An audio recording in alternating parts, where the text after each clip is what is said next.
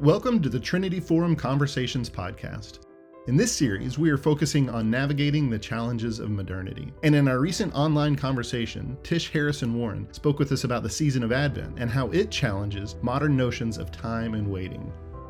The only way that waiting can be transformed to this thing that is full of joy, that has anticipation, that has hope, that is actually awaiting, that is hopeful and not just drudgery or, or sorrow is if the character of the one we are waiting uh, that we are waiting for and that or who is asking us to wait in this case i would say for christians you know the trinity god himself is trustworthy.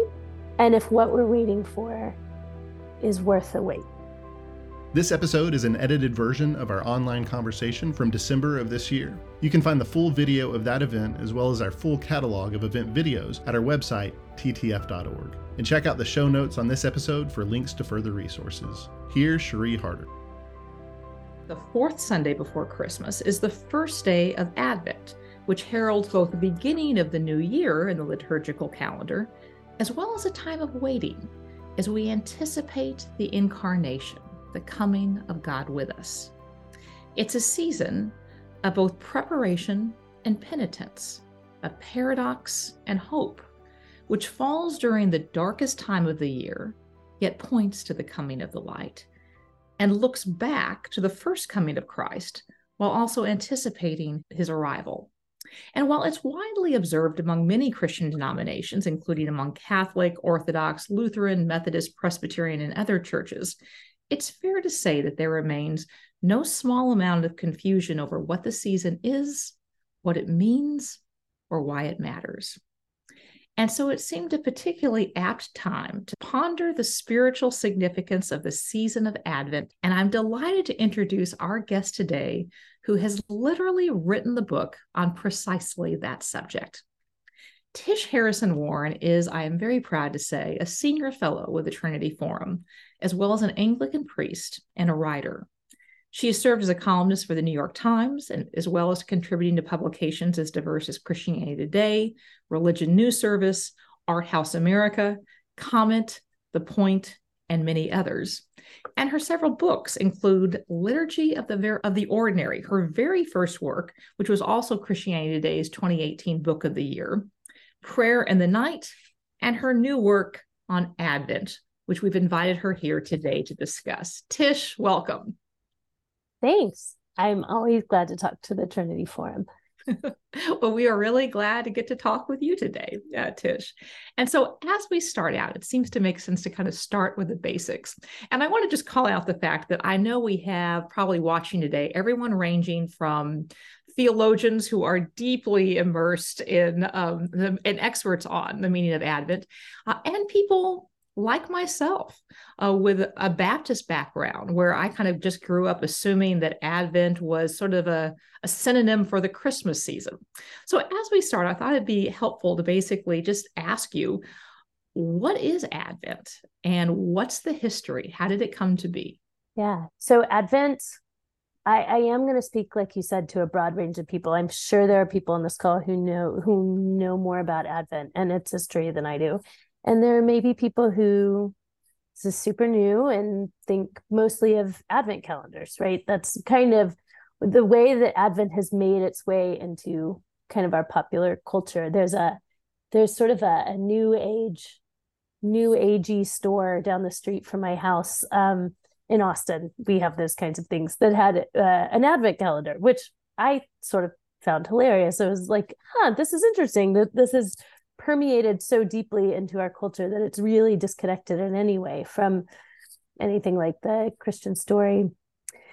But Advent uh, for the church is a liturgical season. As you said, it begins four Sundays before Christmas or the Feast of the Incarnation, the celebration of Jesus coming to earth. And it was, it's a later practice relative to Lent and Easter. It came after that. But Christmas was later. The first time that it's mentioned in in an extant text that we have is around the third century. But it is sort of mentioned, the date anyway, was mentioned as something that sort of was broadly held. So it was it was probably in wide practice before then, but around the third century. Advent emerges soon after Christmas, so sometime around the fourth century. But it looked very different place to place. It wasn't really until the seventh century that we began to see Advent more routinized uh, in terms of, you know, four Sundays before Christmas. And so this sort of the time frame set out more clearly and also things like the scripture readings and the themes of advent begin to be a little more solidified. And those largely continue i mean that is the shape of advent even today. But it began probably around the 4th century and very consciously as as sort of an answer to lent. You know lent is to easter Lent is a time of preparation for that feast, for that celebration. And Advent emerged as as a similar idea, as kind of in, in Eastern churches and Orthodox churches, it's called actually Little Lent, a way to prepare for the celebration of Christmas. I think since the fourth century, Advent has changed in tone and emphasis some. So it's a little, I would say it's probably more different than Lent now, even than it was then but it was kind of created with that same pattern in mind. Let me ask you about that. So, you know, you mentioned that it in many ways paralleled Lent, and I guess that raises the question of of why. Why did the church fathers mm-hmm. believe that preparation, uh, in the case of mm-hmm. both uh, Christmas and Easter, should precede celebration, and that essentially fasting should precede feasting? Okay, so I think there's I think there's a um, theological reason. And I also think there's almost a, I don't want to separate this from theology, but I think there's kind of a deep wisdom to it. in a, on a, in a theological sense, I think there's an idea that you don't just sort of walk into the throne room of a king, right? There is this sort of sense of preparation, of, of sobriety in entering that, and in repentance, you know, that before we celebrate, we also kind of quiet our hearts and and practice repentance practice sort of examination of our own self so that when we enter into celebration we're doing it with i hope not the sense that we've scrubbed ourselves clean because the gospel is that we really can't that we need rescue but that we that we've been honest about who we are that we don't do this flippantly we don't do this lightly that we prepare our hearts and are truthful with ourselves and with God and with those around us about who we are and the ways we've blown it, the ways we've wronged others, the ways that we have failed to welcome the coming king into our life. And not just as individuals, but also as in systems in the world and the ways that the world does not reflect and the church does not reflect the hope we have in Jesus and the truth that we found in Jesus. So there's there's making theological space for repentance is always something we do before celebration or welcoming, you know, welcoming the king or welcoming the resurrection. The other thing, I think the deep sort of almost intuitive wisdom in it, I think, is that there is a sense, I think, in, a, in American culture where we want to sort of run breathlessly from celebration to celebration. We want to kind of keep going and keep things kind of busy and up tempo. And we don't want to, because it, it seems it seems in some ways almost un-American. I, I think that there's a an optimism and an activism in America observed from really the very beginning that is good. I mean, it's it's something that's allowed it allowed people to do amazing amazing things and innovations and technology and you know walk into a vast wilderness and make you know a new country at the same time with that can come almost a, a pathological optimism a toxic positivity right as the kids say now and also just an unwillingness to admit the failures, the responsibilities that we have that we have not lived up to, the ways that we have harmed others, the injustice that we have brought.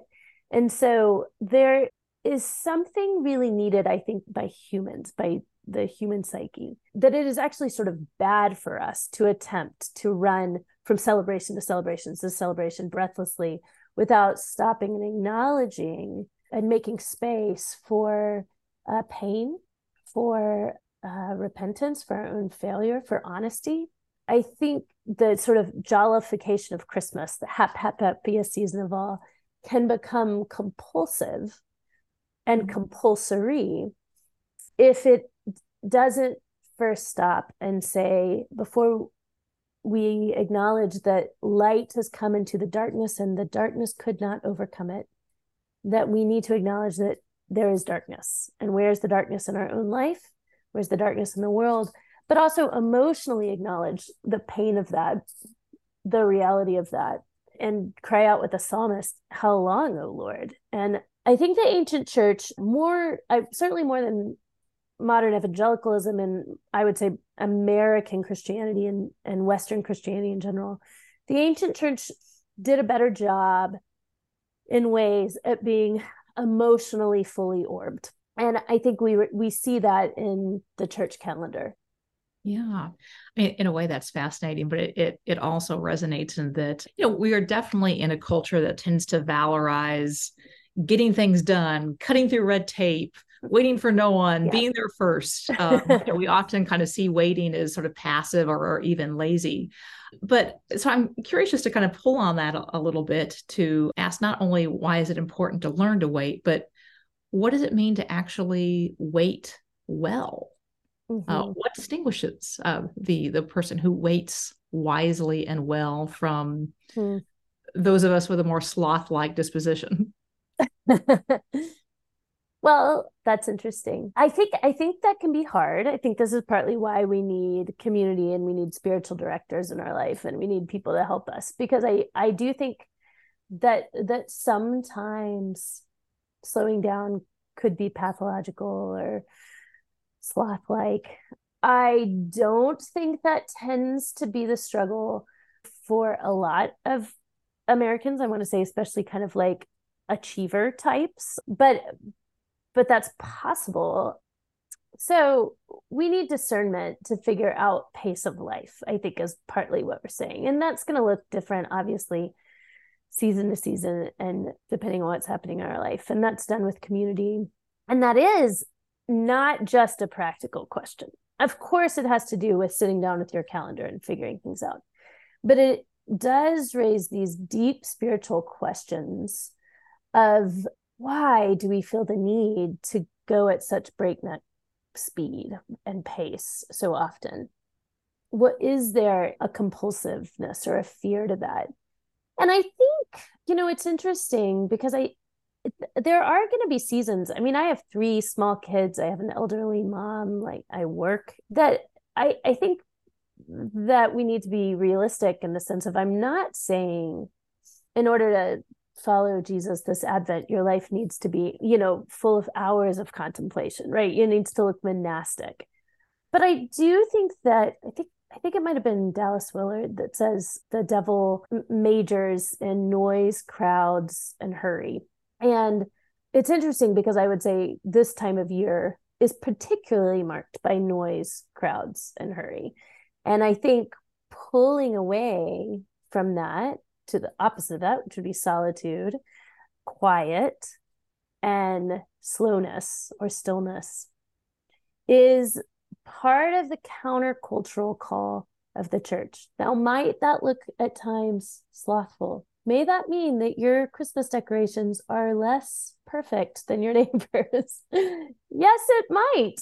But I think I think that there is something very I think there's something very holy about that. And I think in a in a culture that is frenetic, that is busy, that is addicted to efficiency and pleasure and avoids bad feelings. Uh, I'm reading an amazing book on on addiction right now, but he makes the point that American culture that most Americans are addicted to something or other in the sense that we we do tend to have a Uh, a culture that shrinks back from facing darkness from facing pain in some ways. And and i think i think the there is a lot of trauma there is a lot of pain that each of us carry and that kind of that the unwillingness or fear of facing that really drives a lot of kind of compulsion and, and and a lot of busyness. And so i do think that at times shrinking back might look slothful but i think that's why we need you know help discerning kind of what that's going to look like. Now i feel like that was a that was a lot about the practical side the deeper sense of waiting and how do we do that well. I really feel like a lot of our lives are spent learning this because so much of life involves waiting. I talk in the book about a little about um, the idea of christian waiting mm-hmm. and how it is different because we all have to wait I mean, we've all experienced that. And I, I bring up in the book if you've ever seen uh, the movie Zootopia, which we've seen a billion times in our house, but this great scene where they go to the DMV, the Department of Motor Vehicles, and it's run by sloths.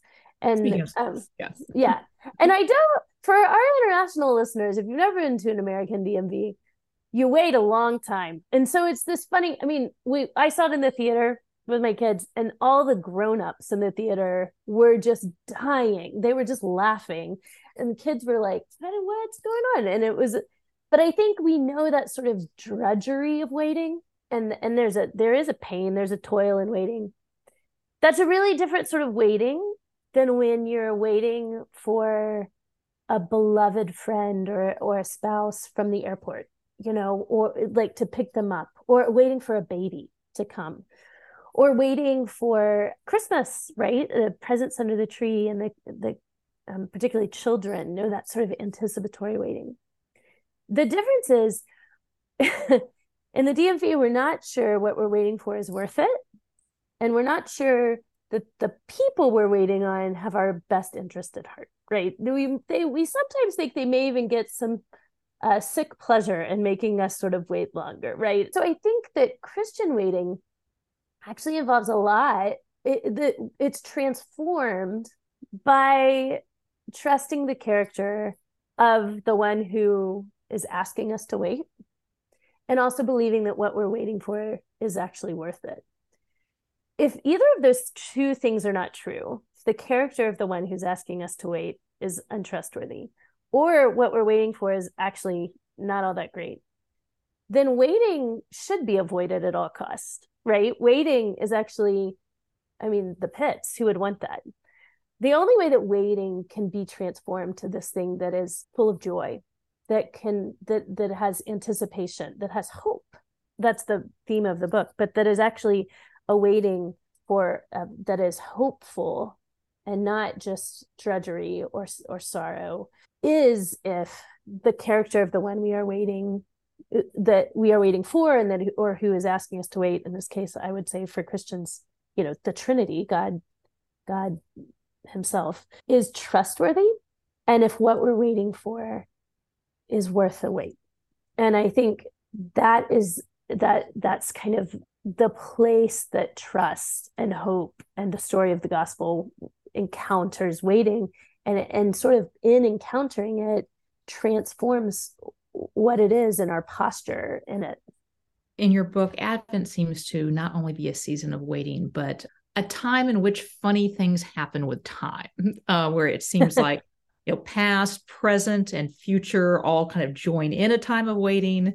Yeah. you know there's sort of a sense you pointed out of an interplay between the linear and the eternal. You know we're, we're waiting in anticipation of that which has already happened as well as celebrating a coming that has not yet happened which you know I mentioned it, it could be paradoxical it could also just be rather perplexing and so kind of wanted to ask you since you've given a great deal of thought to this for you know we, you know, a bunch of time bound creatures, what is Advent showing us or telling us about time?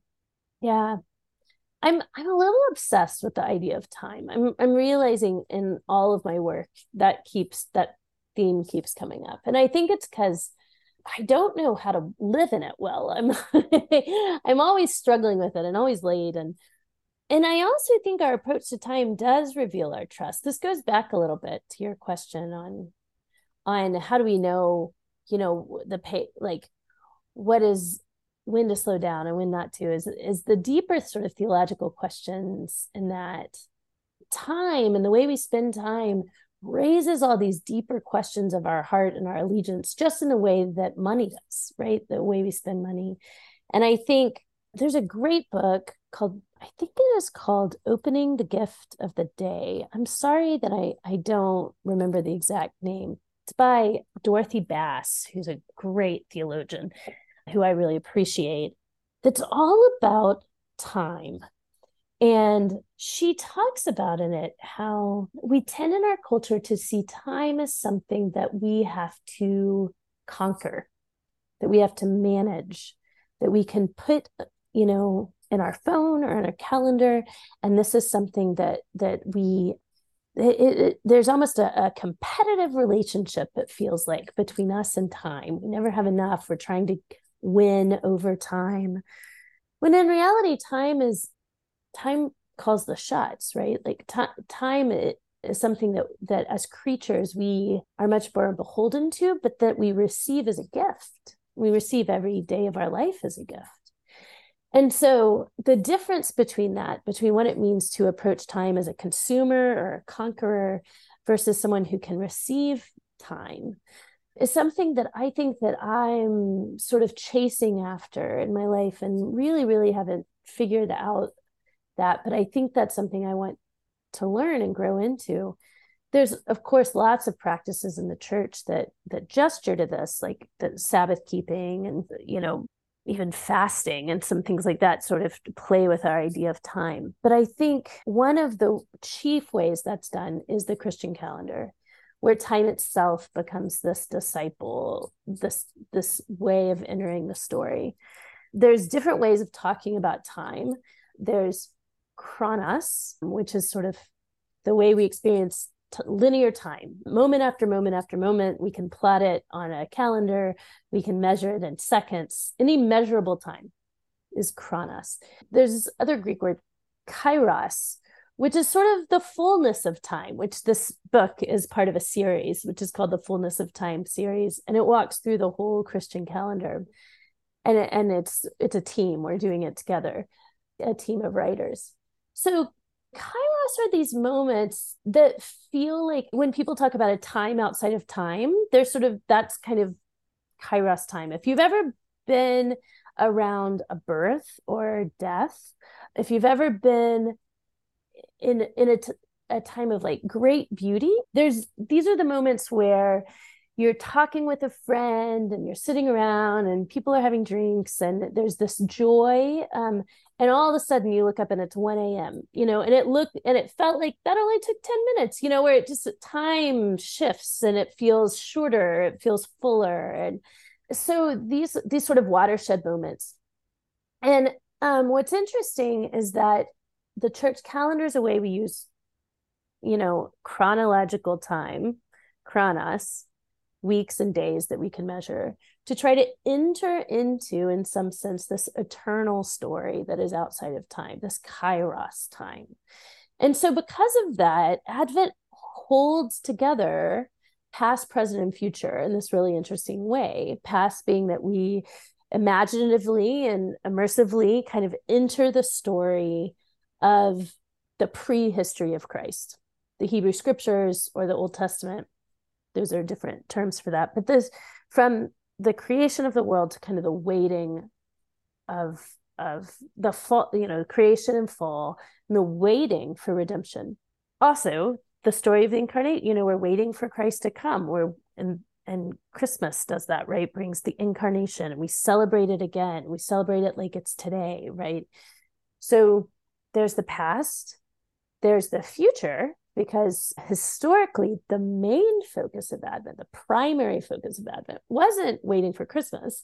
It was waiting for the final return of christ where christ comes not as a baby but as like this reigning king. Right? The new heavens and new earth right? The hope of the world to come as we say in, in the creed. So we are the life of the world to come. So we're waiting for the second coming of Christ or the final coming of Christ. And then, so those are two ways that we're waiting in the past, waiting in the future. But Advent is also about seeing the places we need the incarnation, we need Jesus to come in the present, right? Through the person of the Holy Spirit. So Advent, for those um, who don't know, means coming, and um, we're wait or arrival. We're waiting for a coming and arrival. And I talk in the book about the three comings of Advent that, you know, Christ came as a baby, Christ will come again. But now, even now, we need play. There are relationships in our life that feel really broken. There are places of addiction or sin or struggle, uh, anxiety. There are places in our world, places of violence, obviously, like profound conflict and violence that we're seeing in Israel and Palestine, profound violence and war we're seeing in Russia and Ukraine, these places that we need the coming of Christ even now. We need Christ in the present. And um, kind of before we turn and proclaim, you know, the Prince of Peace, you know, goodwill to all, and the Prince of Jesus is the Prince of Peace who has come. And, you know, before we do that, we stop and say, like, where do we where do we need the Prince of Peace now? Right? Where where is is that does that reality feel like already but not yet? So in that sense, Advent holds together that Christ has come, Christ will come again, and Christ is now coming to us. Like he he doesn't stop coming to us, and so it holds together these three different advents, these past, present, and future, in this unique way. I think the whole church calendar does, but Advent does in a particularly interesting way. Mm-hmm.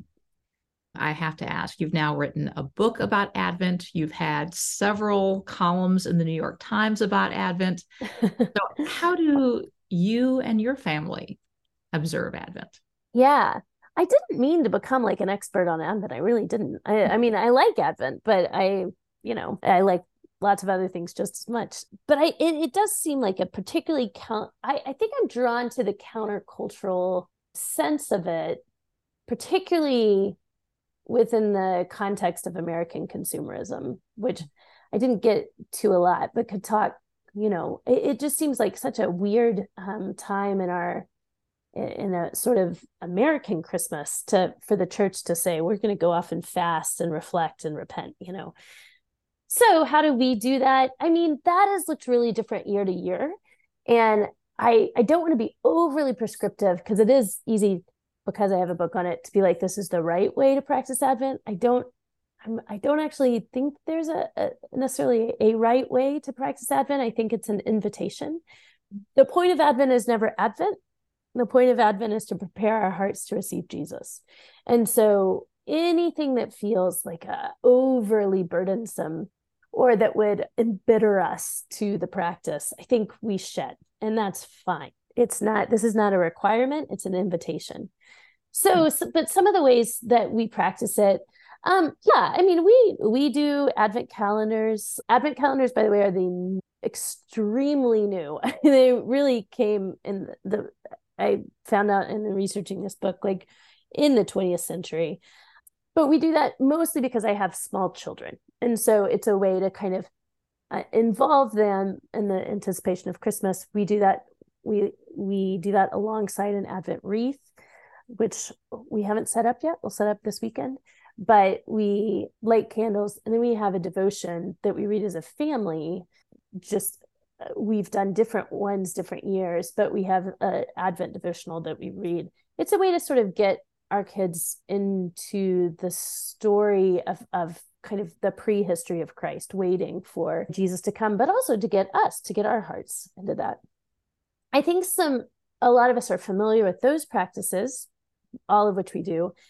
I think some other ways that we practice Advent that are actually the historic practices of Advent. Historically, it was fasting, almsgiving, and prayer.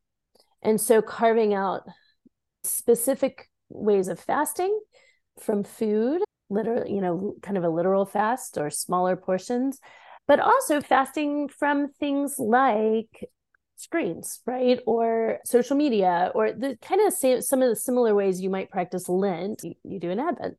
I also think making particular time for prayer and reflection and stillness. I think we're really tired this time of year. So, Advent, it seems like this gift from the church to say it's okay to slow down. It's okay. And it, I love that Advent, it's the beginning of the Christian year. It's the for it's Christian New Year's, but it's the end of kind of the Gregorian calendar. And so it's in this interesting liminal space where we can reflect on the year behind us, the ways that we have met God, the ways that we have found beauty, but also the ways that we have had pain or had loss this year. But uh, and look ahead to the ways where do we need christ to come in this next year? Where do we need healing? Where do we find hope you know where in this in this next season of our life? So i think we have a little church plant. We are doing a specific day of kind of quiet and inviting people to a time of of reflection and i think making space for prayer, reflection, repentance. Obviously, it's a penitential season, taking stock of one's life. But yeah, I think fasting, and then fasting historically is always tied with seeking justice, right? With almsgiving, with with you feel the hunger of those who hunger, but then you turn around and seek to alleviate that in some way. And so those are some ways that we practice Advent. I just also want to say if one slows down over, and so one of the practical ways we do that actually is I'm trying to get almost all our Christmas shopping done before Advent so that mm-hmm. Advent can be kind of a space, kind of a slower pace. I haven't always been able to do that. And it can end up being a really kind of hectic time. And I just, I try to resist that. This is particularly difficult if you're a student or professor because the the academic calendar really works against the uh, the Christian calendar in this way. I acknowledge there's going to feel a tension here, and I think that's okay. But I do think we as a family try to just make it a more spacious season, and and for re- reflection and prayer and fasting in particular. Yeah. As promised, Tish, the last word is yours. All right. I thought since you told me I had the last word, I would just read some of the last words of this book. But I'm going to start with a quote by Karl Barth, who wrote, What other time or season can or will the church ever have but that of Advent? I think what he meant there is that we all live in the already not yet. We all live between Christ coming and Christ coming again.